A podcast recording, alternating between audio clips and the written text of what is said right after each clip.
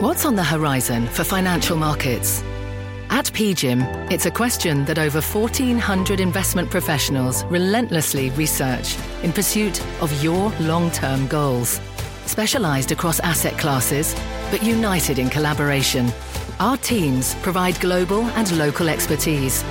Our investments shape tomorrow, today. Pursue your tomorrow with PGIM, a leading global asset manager. You're listening to The Exchange. Here's today's show. Thank you, Scott. Hi, everybody, and welcome to the exchange. I'm Kelly Evans. It's a down day for these markets. The Dow's down just under 500 points right now. Uh, the first time in three days we've seen that, in fact. So we're flipping the week and starting off on a different kind of note. And remember, earnings season, what remains of it, however that's going to go, earnings season does get underway tomorrow. Right now, like I said, we have about 2% decline for the blue chips, but look at that for the NASDAQ. It's only down 64 points right now, or 8 tenths of a percent. The S&P is stuck in the middle there, down about 1.9%. Oil is helping a little bit. It's managed to pull off a slightly bullish day after OPEC and its allies agreed to a historic production cut, 9.7 million barrels a day, but still seeing a lot of caution and skepticism across the energy patch. And WTI is only, only holding on to just less than a 2% gain right now, about 23.18 a barrel. In the last hour, we did have some positive comments from New York Governor Cuomo, who said, quote, I believe the worst is over if we continue to be smart about coronavirus. He added that hospitalizations are down substantially. Let's get to that and all of it, so much more of the market action. As always, we kick off this hour with Robert Pisani. Hi, Bob.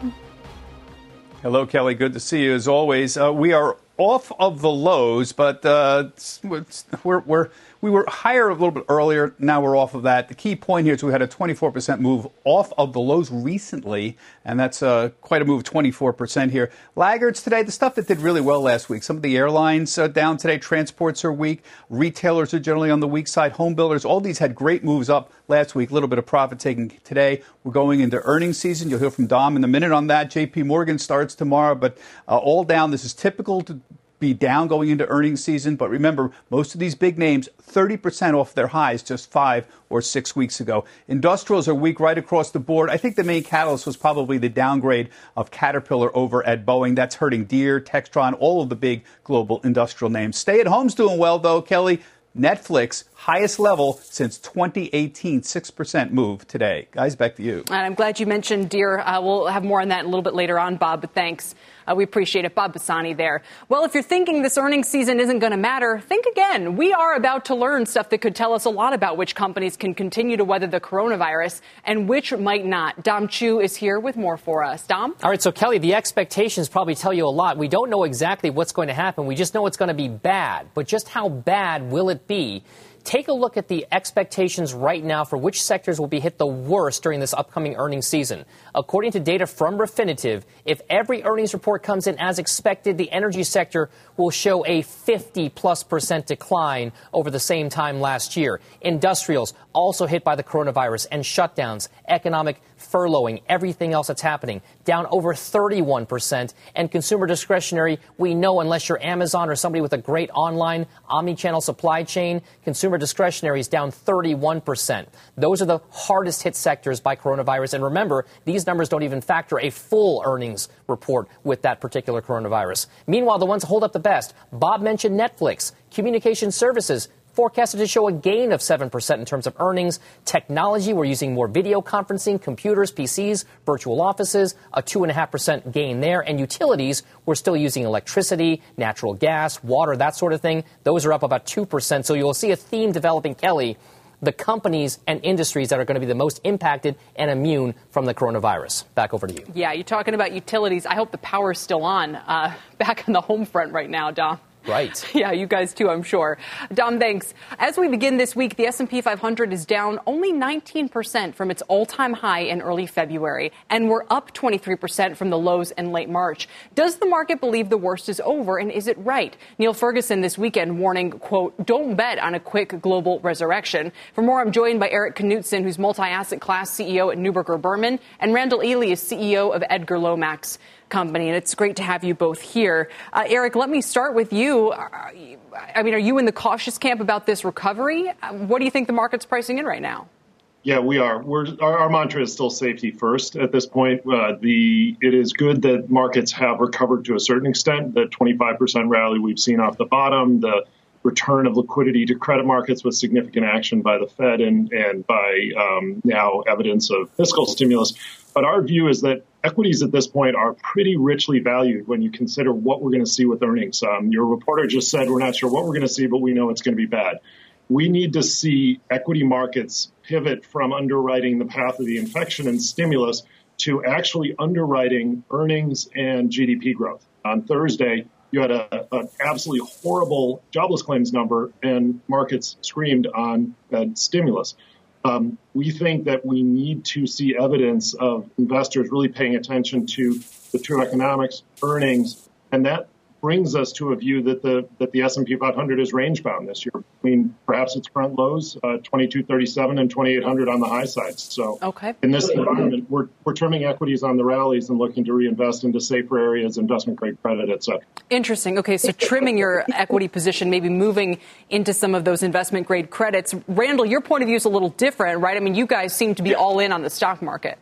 Uh, well, well, while, while I would never say all in, but we are believers that an investor should be a long-term uh, uh, participant in markets uh, because over history, although this pandemic is certainly new, none of us in, in our lifetime has ever seen something like this.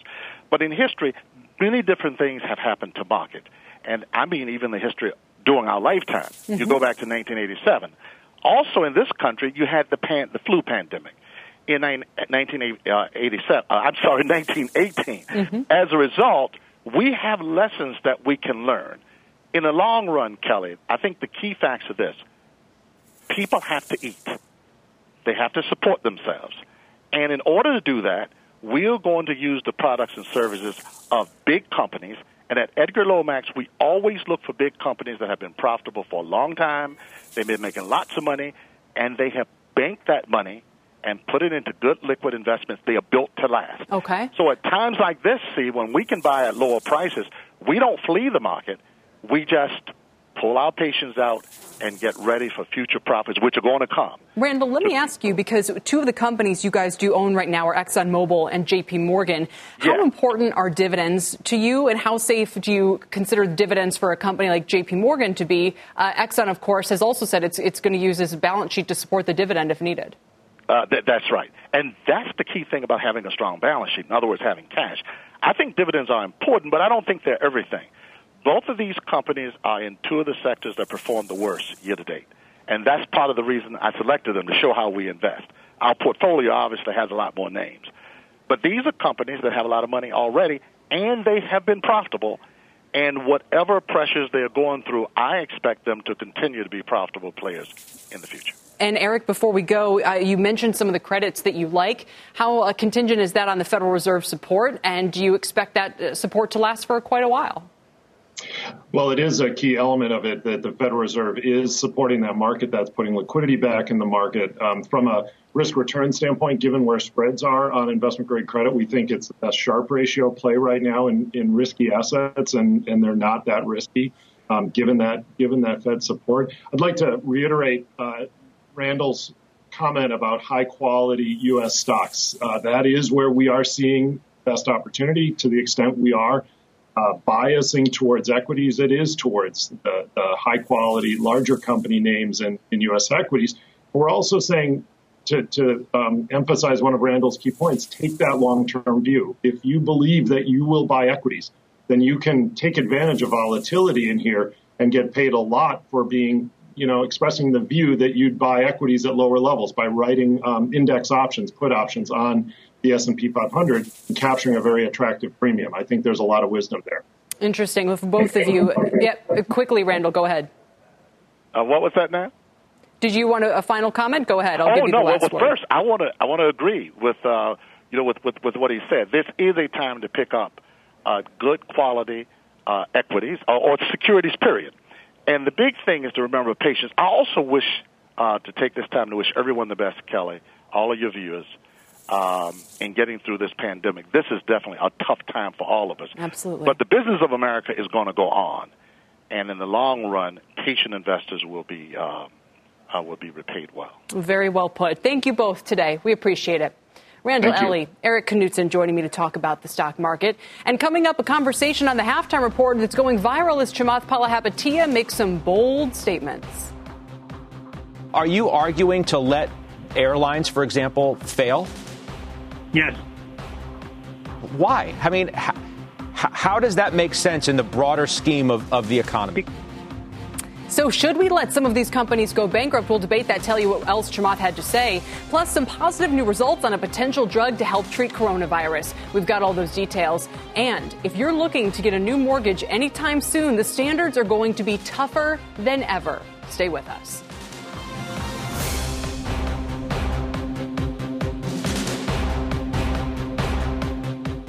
The market doesn't joke around, so why would you? Get serious. Choose Tasty Trade. Tasty Trade gives you the tools you need to make smarter moves. Dig into data with advanced charting, track profit accurately with order chain trackers, see risk clearly with curve analysis, and trade with low capped commissions, stocks, options, futures, and more. All on one platform. No wonder serious traders choose Tasty Trade. Join the club, genius. Tasty Trading is a registered broker dealer and member of FINRA and SIPC.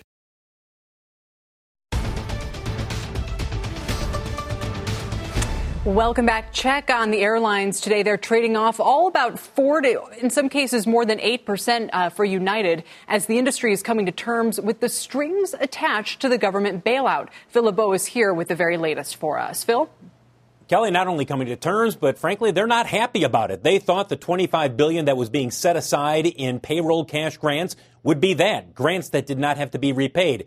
Turns out 30% of the money they're being offered comes as a low interest loan. So as you take a look at the airline stocks, and as you mentioned, they're all down between 5 and 8% today. 70% of the cash they are being offered would not have to be repaid. The other 30%, low interest loan from Treasury. They have to guarantee there are no layoffs before September 30th, which all of the carriers have already committed to. Stock warrants to the Treasury equal to about 3% of the value of whatever the uh, cash grant value is. When you take a look at the major airline stocks right now, keep in mind that Fitch last week cut the credit ratings on all of the major airlines in the United States. And why did they do that? They're worried about these guys taking on even more debt. Remember, it's not uncommon that we've seen these airlines take out another billion, billion and a half, or two billion, sometimes more, either in loans or in credit lines over the last three weeks. And here's the reason why passenger levels, they have pretty much bottomed out down around 90 to 100,000 passengers a day. In fact, yesterday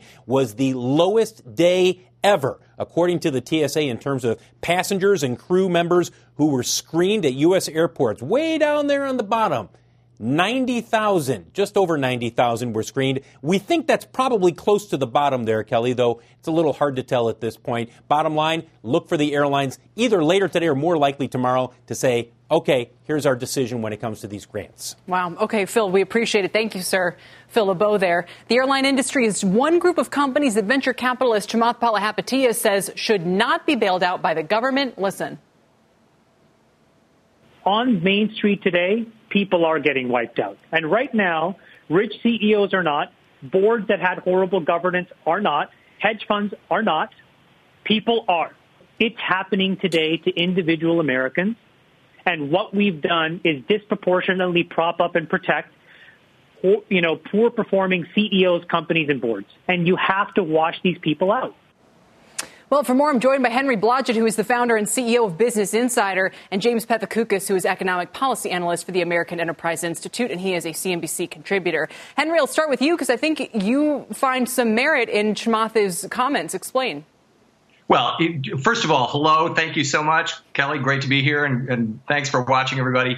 Um, I, I, think he phrased it in a very aggressive way, which obviously raised people's hackles. But I, I, I think philosophically, and I say this as an investor who will take it in the teeth if the airline equities go to zero. I, I, don't think the government should be in the business of protecting shareholders. I do think in this case, it is in all of our interests to continue to have our airlines operate.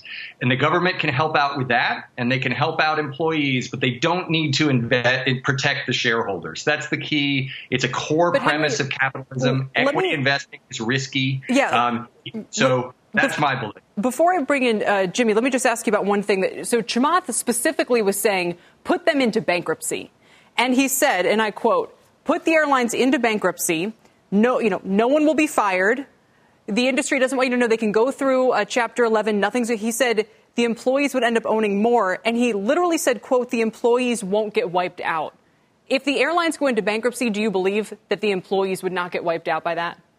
I think if you threw all of the airlines into bankruptcy together right now with all of the pressure on banks and so forth, would you have folks who could lend the money to have the the air the airlines keep operating, I think it might be challenging. So I think you you can manage it. The government can put money into these companies with a whatever restructuring terms, and I think the best way to do it is is what the government's doing, which is lend money but take equity warrants or equity ownership that severely dilutes the current shareholders okay. who don't deserve to be protected. This was a, a, a disclosed risk. It's in the prospectus and the risk factors saying a pandemic could severely hurt their business. Everybody knew this was a possibility. They made the decision to invest anyway. So I don't think equity shareholders deserve protection, but I also don't think the government should just let the company suddenly go bankrupt yeah. altogether. Let me, Jimmy, let me bring you in uh, with yeah. a line from uh, the Journal this weekend. Uh, this was a letter from Donald Boudreaux, who said, unlike with true creative destruction, businesses are being destroyed today uh, unilaterally by government command, saying this is not creation preceding destruction, it's destruction preceding creation. Well, it's, it's destruction, destruction. And you can blame government, but certainly, had government said nothing about shutdowns, uh, most people are not going to get on planes. They're not going to go to restaurants. They're not going to go to sporting events. So uh, government was sort of, I think, following what most people's, I think, instincts were at some point. But remember that, you know, Chamath was making a, a really a broader point, and not just airlines. That he thinks you have all these companies which seem to be in some financial difficulty because they made a mistake during the good times. They didn't have the mother of all rainy day funds for a complete economic collapse. Uh, you know, listen, that to me sounded more like Andrew Mellon, 1929. Uh, we need to liquidate stocks, you know, liquidate real estate. We have to purge the rottenness of the system. Uh, but the same people who didn't like the dividends, didn't like the, like the stock buybacks, were not calling for a massive rainy day fund. They wanted that money invested and paid and paid to workers uh, they weren't saying it needed to be, you know, kept under kept under the mattress. I, th- so I really, you really can't have it both ways. And this is really a, a once in a century thing. And my concern is keeping individuals whole, businesses whole, and pushing money out the door as fast as possible. Jimmy, what would it look like? So again, Chamath's core point is let the airlines file for bankruptcy. If you allow that, the investors get wiped out, the employees don't. And he says the employees won't get wiped out and they end up running more. Is he right about that? Or would bankruptcy actually take a very high toll on the employees themselves from this process, too? I mean, every time we've seen a restructuring, I mean, there are job losses. Where are these people going to go to get jobs? Uh, where? Nobody, nobody, nobody's hiring. It seems to me that if, you, and, and also, you know, his statements, he was talking about, well, you know, it's okay what the Fed's doing right now. We want, we don't want to have a lot of uncertainty. What he is calling for, not, and not just the airlines, because really he was making a broader point about zombie companies everywhere, is that he would inject a tremendous amount of additional uncertainty into the into the uh, U.S. economy. Uh, you would certainly you would have people losing jobs. Uh, you know, a, more more drops in the stock market. Uh, you know that also contributed to the financial crisis. We don't need that. We need to, the singular goal of economic policy is to get through this, not try to draw distinctions about good companies, bad companies, moral hazard. That's not the situation. It is not 2009. We should not fight the last war. Henry?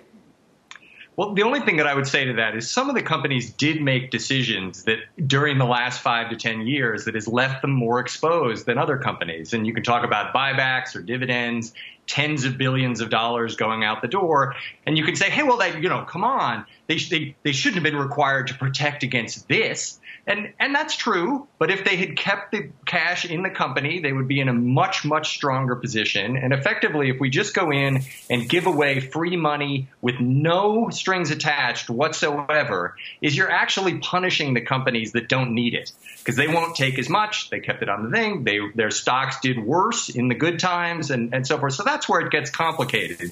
And again, I, I, to Jimmy's point, I don't, I do not think you should suddenly force all the companies into bankruptcy. I do think the government should help. It's great that we have airlines. We want to keep them in place, but I don't think the equity shareholders should be protected. Quick, quick last word, Jimmy. Equity. Yeah, right. I agree with Henry. I'll give it to you. It's good. It's good we have airlines. Let's keep airlines. 100% agreement. And I don't believe in free money either. All right. Well, you summed that up uh, pretty quickly.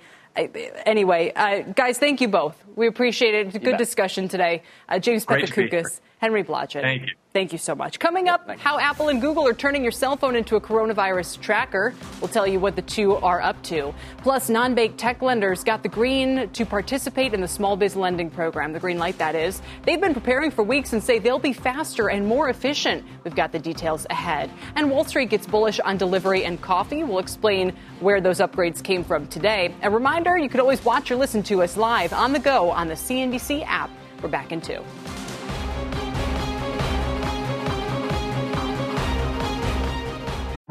People today can spend half their lives over 50. So it's good to be financially ready for what's important to you as you get older, like a family vacation. Or starting your dream business.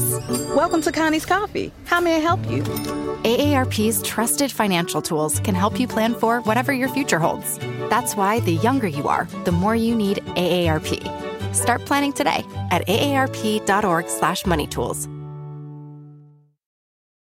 At the UPS store, we know things can get busy this upcoming holiday. You can count on us to be open and ready to help with any packing and shipping or anything else you might need. Is there anything you can't do? Um, actually, I don't have a good singing voice. the UPS. Nope. But our certified packing experts can pack and ship just about anything.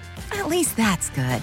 The UPS store. Be unstoppable. Most locations are independently owned. Product services, pricing, and hours of operation may vary. See Center for details. Come in today to get your holiday goodies there on time.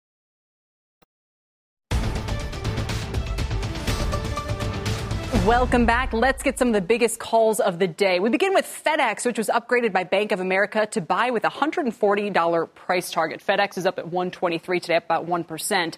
Anyway, the firm thinks the recent move by Amazon to pause its shipping with Amazon is good for FedEx. They're also bullish on the integration of their express and ground networks, which they say will reduce costs and that FedEx has ample liquidity. And again, the balance sheet is a real theme right now. Not a huge rebound in FedEx, uh, but still a, a bullish call for them today. Next, a double upgrade upgrade to Dunkin' by Credit Suisse with a $67 price target. The analyst says the company's 100% franchise business model is one of the most attractive in the sector. They also see limited risk of mass closures given the health of the franchisee system and the attractive category dynamics. And Dunkin', they say, could benefit also post outbreak from an increase in digital sales. Dunkin' shares are still down 2.5% today. And going the other way is in terms of the upgrade downgrade story, Deere, and this is what Bob Pisani mentioned off the top of the show. Deere was downgraded by Goldman Sachs to neutral with a $150 price target. It's the reasoning that is hurting the whole sector. Goldman sees pressure on Deere's earnings that could be greater than in prior recessions because of the global broad based nature of this downturn. They also say, given the magnitude of this shock, they think the recovery is likely to be slow uh, for Deere's consumers. Deere shares are down 5.5% nearly on that downgrade today to just under 138. Again, the price target is 150. Well, let's get the very latest in the coronavirus pandemic now. Rahel Solomon has our headlines at this hour. Rahel? Hi, Kelly. Let's start in New York, where the coronavirus death toll has topped 10,000. However, Governor Cuomo also says that daily deaths fell below 700 for the first time in a week and that other key figures are leveling off. Cuomo says he looks forward to easing restrictions. He says he'll be making an announcement later with other, other governors in the region about a reopening plan, but he also warns it will not be a quick process. It's not going to be we flick a switch and everybody comes out of their house and gets in their car and waves and hugs each other and the economy all starts up. I would love to say that's going to happen. It's not going to happen that way. Meantime, President Trump has tweeted he will make the call on when to reopen the nation's economy, not state governors. Trump says he will make a decision shortly. As always, for more coronavirus coverage, head to CNBC.com. All right, Rahel. You. Thank you so much. Meanwhile, we got new data on Gilead's COVID 19 treatment drug, remdesivir. Meg Tirrell is here with the very latest. Meg, what can you tell us? Hi, Kelly. Well, people were very much anticipating these results. And what we got was information on patients who had used remdesivir on what's known as compassionate use. So those are very sick patients who were not included in clinical trials. Gilead putting out results from 53 of these patients, showing in a study published in the New England Journal of Medicine that about 68% of them showed clinical improvement, meaning uh, the level of oxygen support that they needed. 30 patients included in this study uh, were intubated to use ventilators, and 17 of those patients were able to come off that support um, after treatment with the drug. But seven patients in this study died. Um, so, of course, it's not a silver bullet, and there are limitations to the data specifically that it's compassionate use. So there wasn't a control group to compare results against. Um, Dr. Jonathan Grein, the leader, uh, lead author of the New England Journal study, saying, quote, currently there's no proven treatment for COVID-19. We cannot draw definitive conclusions from these data, but the observations from this group of hospitalized patients who received remdesivir are hopeful. So that word hopeful is one that a lot of people are using to describe these results. But we are going to see clinical trial data coming up later this month and in May. And you're already hearing people talking about potential accelerated approval or emergency use authorization even coming up as soon as next month if those data look good. So we're going to be highly anticipating those, Kelly. Back you know, you. Meg, speaking of the treatments, one thing that I keep following is this discussion of how well the ventilators work uh, for patients. When Governor Cuomo said only 20% of people come off when everyone was shocked, and now I know doctors in New York have, in some cases, had to turn to other methods because of the ventilator shortage, including CPAP masks. Do we know anything about whether kind of that oxygen only treatment will end up being at least no more harmful than the terrible experience of being on a ventilator, especially given the shortages of ventilator medicines you described? Yeah, the well, there's a shortage of ventilator medicines, uh, and then concerns about shortages of ventilators themselves. And there have been several reports out about uh, whether ventilators, uh, how helpful they are, whether you know just oxygen support, as you mentioned, could uh, be helpful. Um, I haven't seen great data on that, so I'd want to really dig in to be able to give you a good answer. But certainly, people are examining every um, possible tool uh, right now as we are seeing these shortages. Yeah, no, for sure. Just just something to watch. I also know we had this uh, sort of uh, speaking of the testing front, a stumbling block in terms of the Abbott drug and or the machines that it sent to help with coronavirus tests. What do we know about that? Yeah, so we've been seeing some reports that uh, states uh, and their state public health labs are frustrated because they don't have enough of these Abbott tests to be able to use. Um, trying to kind of dig into this story, I talked with the company and they pointed out they have shipped more than 500,000 of these rapid tests to their customers around the country. Um, there also was a centralized purchase from the um, HHS, uh, and those they distributed to the states. And some of the reports um, that you know the Wall Street Journal reported on over the weekend um, may be that you know the CDC and HHS uh, only allocated maybe 100 tests for these state public health labs to run. Um, of the tests themselves, you know, Abbott says uh, this is the lab instrument test that's a high throughput test. They've shipped more than a million of those to U.S. customers. But what we're hearing, Kelly, is sort of a disconnect between the available supply of tests and them actually being able to be run and for everybody to be able to get one. So that's a problem across the country, and not just with these Abbott tests, but with tests in general, it appears. No, for sure. It's trying to ramp it up so quickly, but even to have the shortage of uh, test kits is frustrating. Meg, thanks. We appreciate it. Thanks. Meg Tirrell with the very latest for us there. Ahead, the outlook for the economy may be negative, but the outlook for the home builders isn't. We'll explain why, even as those shares trade lower today. Plus, we'll check on how the small business lending program is going with the CEO of Jersey Mike's, and he's going to mention how they're trying to help the community. Stay with us.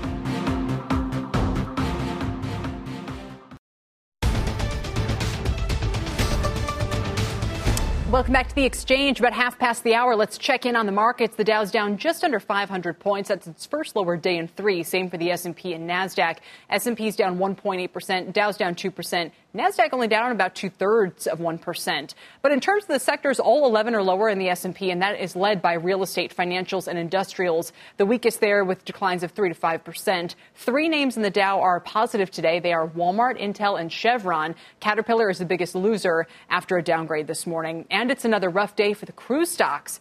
Royal Caribbean and Norwegian both down 12 to 14 percent. On the flip side, there are a couple of 52-week highs today. Dollar General is one of them. Regeneron, Newmont Mining, interestingly, and Netflix. And Netflix continues its run this year. Those shares now up 22% since Jan 1. Let's check in on oil as well, which is barely higher today and not much of a rally after this deal between the Saudis and Russia that's officially in the books. And in fact, now we're up less than 1%. Brian Sullivan just spoke with Saudi's energy minister. He joins me now with those highlights. Brian? Yeah, thank you very much, Kelly. We did a 20 uh, minute or so interview with uh, Abdulaziz bin Salman, who is the Saudi energy minister as well. So that was a welcome treat. Long ranging interview. Try to get the whole thing up if we can on CNBC.com for you.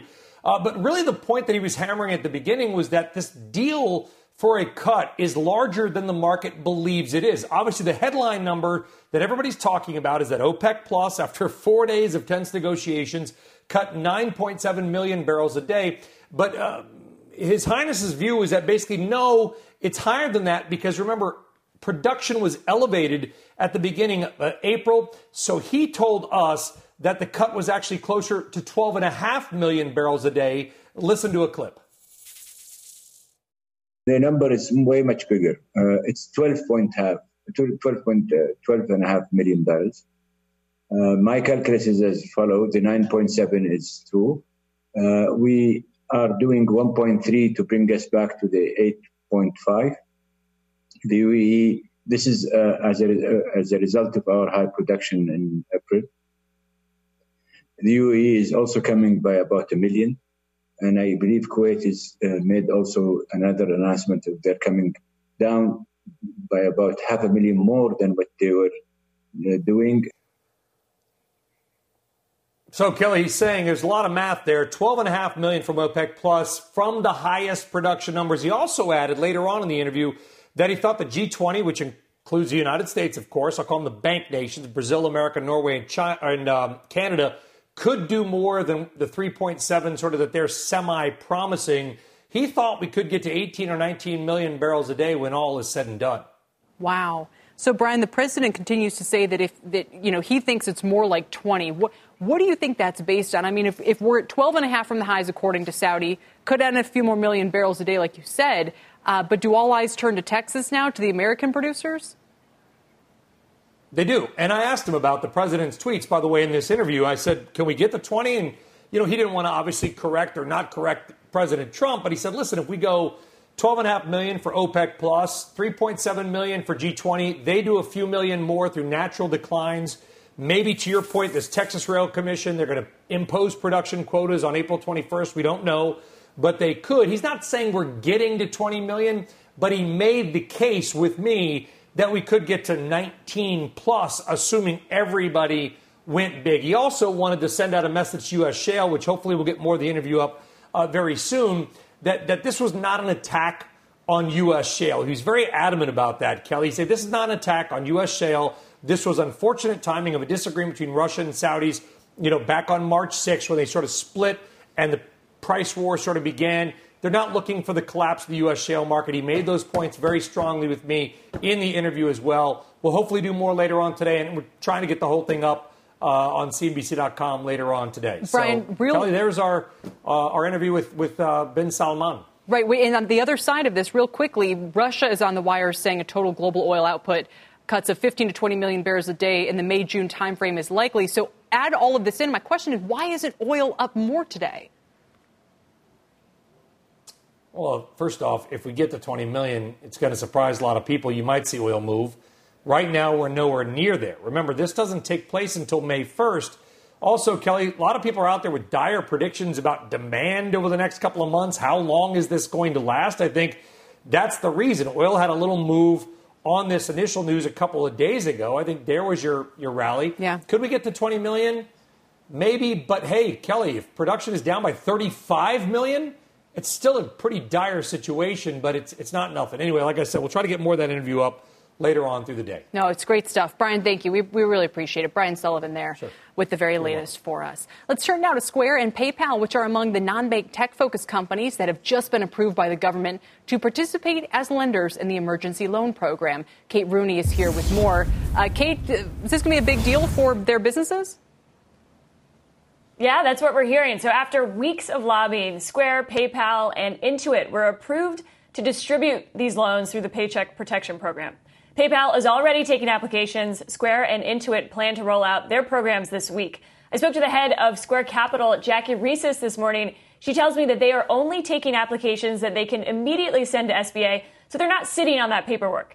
FinTech's argument for being included is that they already specialize in lending to coffee shops and restaurants, which have been hit especially hard by the COVID crisis. They can facilitate loans as small as $500 that banks typically won't service.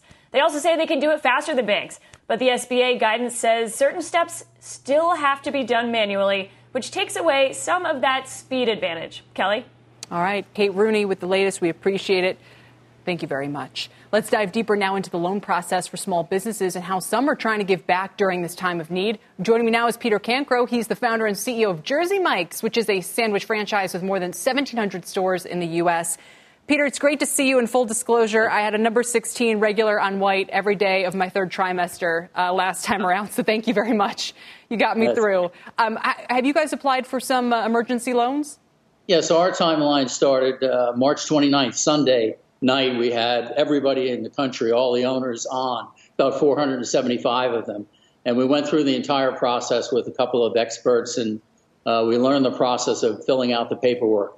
So uh, we now have it in and and done, and now are waiting for the SBA number, um, which some have received and most haven't. There's 30 million small businesses, and there's a big backlog, of course, but we're optimistic that uh, we'll hear something this week towards the end.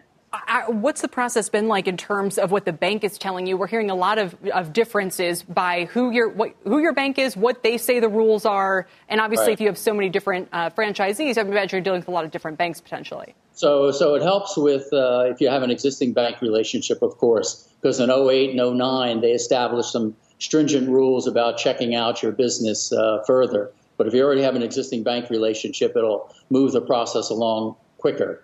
Um, so we've worked through a couple of finance companies. A lot of owners have gone through local banks.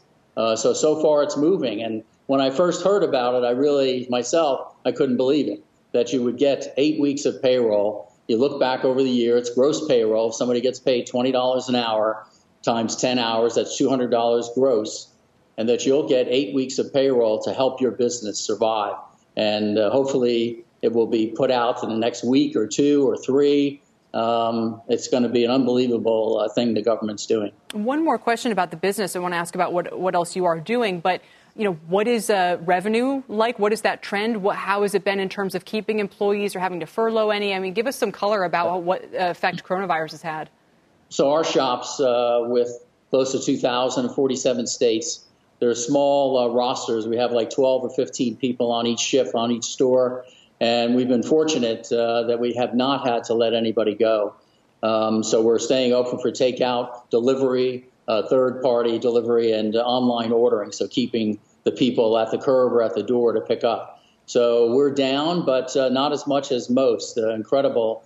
Uh, we've sustained, I think, because of the giving in the community that we've been doing and it's unbelievable. The customers have really rallied and supported us. Right. And I mean, many, I mean, I would say that you're doing your part for the community just by keeping people employed, obviously, and trying to be entrepreneurial to meet this challenge. Uh, but what else are you guys doing to give back? So now all the stores, uh, our mission statement as a company is giving, making a difference in someone's life. And we've been doing that for since the beginning.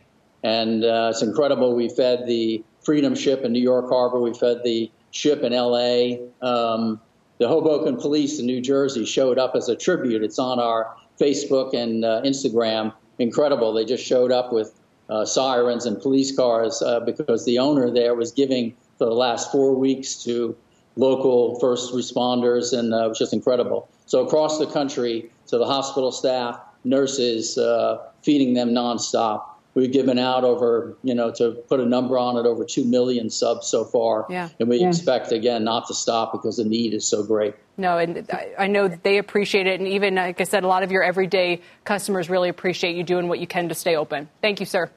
Thank you. Thanks, and thanks for joining me today. That's Peter Cancro. He is the CEO of Jersey Mike's. Coming up, Apple and Google are teaming up on a bold and ambitious plan to try to track the coronavirus. How would it work and what are the privacy implications? We will dig into that. And it's about to get harder and harder to get a mortgage. What's going on with the mortgage market and what it'll mean for you after this.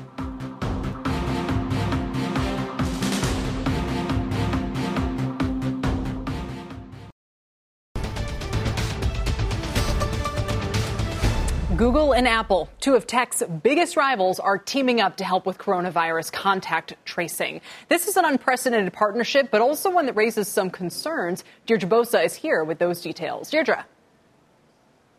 So, Kelly, that is key. For contact tracing to work, it needs widespread adoption. And nearly everyone in America and even the world use either an Apple or a Google operating system. So that means that there is no app that you need to download. It's already here right in your phone.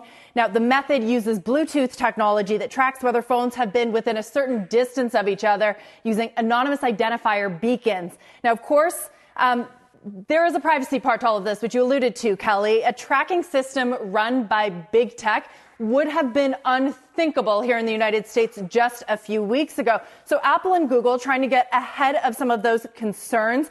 For one, this system would be decentralized. Users would have to opt in and voluntarily report infections. Locations and personal information will not be collected. Now, I spoke to one privacy expert, a senior uh, research fellow, Brent Skorup. He notes that this service reveals far less than user information than the typical mapping, dating, um, or restaurant review apps that most Americans do use regularity. Now, critics, however, they point to the enormous reach that these two companies have already to be able to use such a system and use it so effectively and say that this could only be the start. This could be a slippery slope where they collect more data for other uses in the future. No, this is one of the going to be one of the trickiest national conversations I think we have between how to reopen for coronavirus, needing this kind of partnership and not having it be too intrusive. So let me put that mm-hmm. entirely aside, Deirdre, for now, and ask you about this news from Amazon today that the company is going to start to resume shipping of non-essential items. What do we know? That's right. So we do know that they are allowing more non-essential items into fulfillment centers, which means that it's more likely that you're going to be able to get them. And really, it's a signal that Amazon is becoming again, more like Amazon. This is the company, remember, that pioneered two day, one day shipping. It has been absolutely inundated by the number of requests, the demand that it's been seeing from customers. So it's only been shipping essential goods. This is start of getting back to normal. And to do so, Amazon has been hiring by the thousands, hiring about 100,000 workers over the last month. And this morning announcing that it's looking to hire another 75,000 workers to get these deliveries going again. Back to you. Interesting. Again, maybe another sign uh, of a step towards normalization. Deirdre, thanks. Mm-hmm. Up ahead, mortgage loans are getting harder to come by as lenders tighten standards amidst this crisis. What will that mean for the housing industry? We will explore that. Speaking of housing, Wall Street is getting bullish on the home builders. Look at KB Home, it's down 14% today. Uh, these declines notwithstanding, we will tell you why confidence might be on the upswing. Stay with us.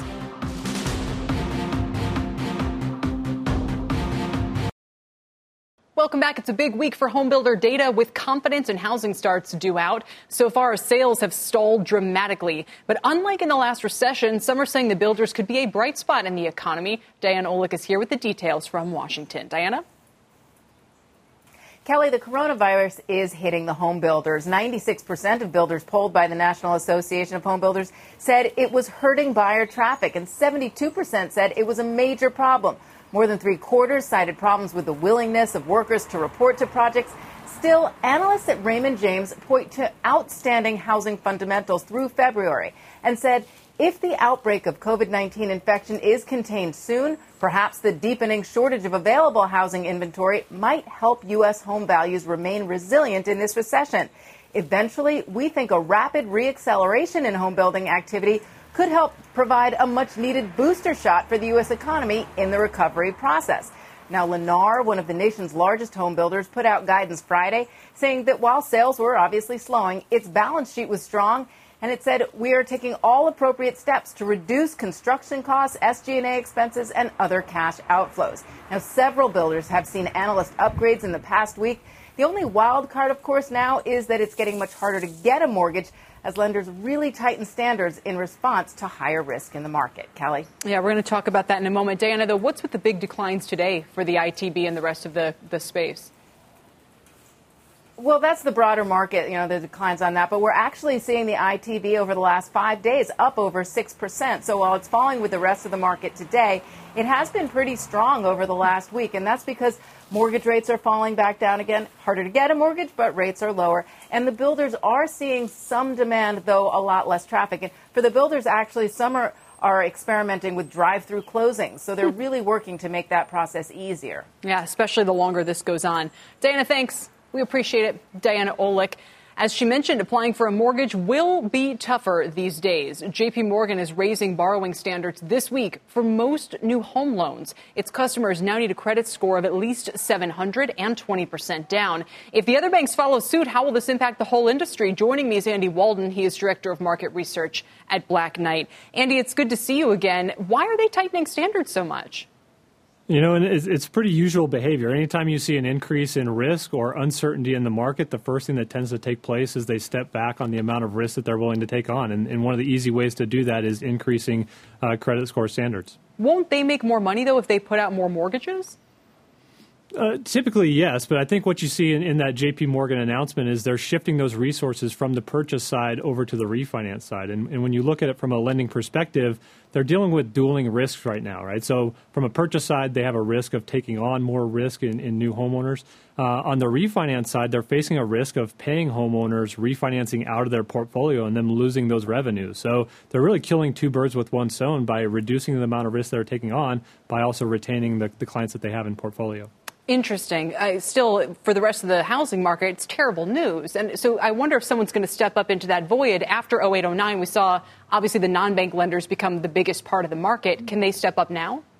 Yeah, and that's exactly right. So if you look at the large banks, they really have been very risk averse ever since the financial crisis. And if you look even back before COVID, the average credit score on purchase loans from those big banks was in the 750 range. So maybe that 700 credit score sounds a little worse than it really is. They really haven't been participating in that lower end of the market in recent years. So finally on this, do you think that you know for the housing market in general, what we're seeing will now put a break on even the small amount of activity there is or have less of an overall effect? Yeah, and I think when you're looking at the housing market over the uh, over the near term, right? I, think it's important to take a bifocal view, right? And if you look over the next few months, maybe not as much of an impact. We've already seen a, a decline in foot traffic out there and folks looking for homes. You're seeing a da- decline in, in uh, online home searches. You're seeing a decline in listings out there already. So this may have a marginal impact on near term uh, housing fundamentals. If you look over the long run, potentially, right? And I think maybe what you're seeing from some of these companies is they're trying to get a better feel for what we see in unemployment in coming weeks, what the risks are down term, and then they can adjust accordingly. Right. And you guys, I mean, yourselves have some kind of alarming numbers where you talk about how many delinquencies we could see on people, you know, on mortgages if we get an unemployment rate at 10%, 2 million delinquencies. You know, we're talking about 30% unemployment potentially, and that's 19% delinquencies. So what's that what effect will that have across the industry?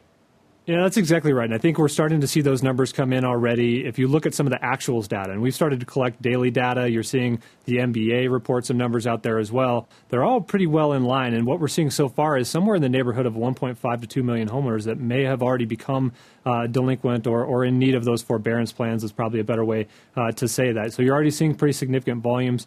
To put that in historical context, if we compare that to the Great Recession, it took two years before we saw 2 million homeowners become delinquent back in 2008. Now we're seeing that level of forbearance volume in a couple of weeks. So some significant run ups, and I think everybody's kind of waiting to see where unemployment goes from here and where those forbearance and, and risk numbers go. Right, exactly, and see if that worsens the problem already of uh, mortgages right. existing for the people who need them. Andy, it's good to see you. Thanks. We appreciate the info as always. All right. Thanks, Kelly. Andy Walden with Black Knight. Well, our special breaking news coverage will continue after this break. Tyler Mathisen will join me for Power Lunch. We'll get the latest on the government's effort to get Main Street money from our own Kate Rogers. Plus, we'll talk to former PIMCO chief economist Paul McCulley. He sounds optimistic that once the economy comes off lockdown, will be very much a going concern. He'll explain after this.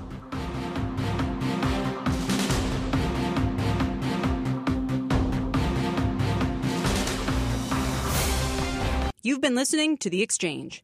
Make sure you're subscribed to get each episode every day, same time, same place. This podcast is supported by FedEx. Dear small and medium businesses, no one wants happy customers more than you do. That's why FedEx offers you picture proof of delivery packageless and paperless returns, as well as weekend home delivery to 98% of the U.S. on Saturday and 50% on Sunday. See the FedEx service guide for delivery information. FedEx Ground service is also faster to more locations than UPS Ground. See what FedEx can do for your business. Absolutely, positively FedEx.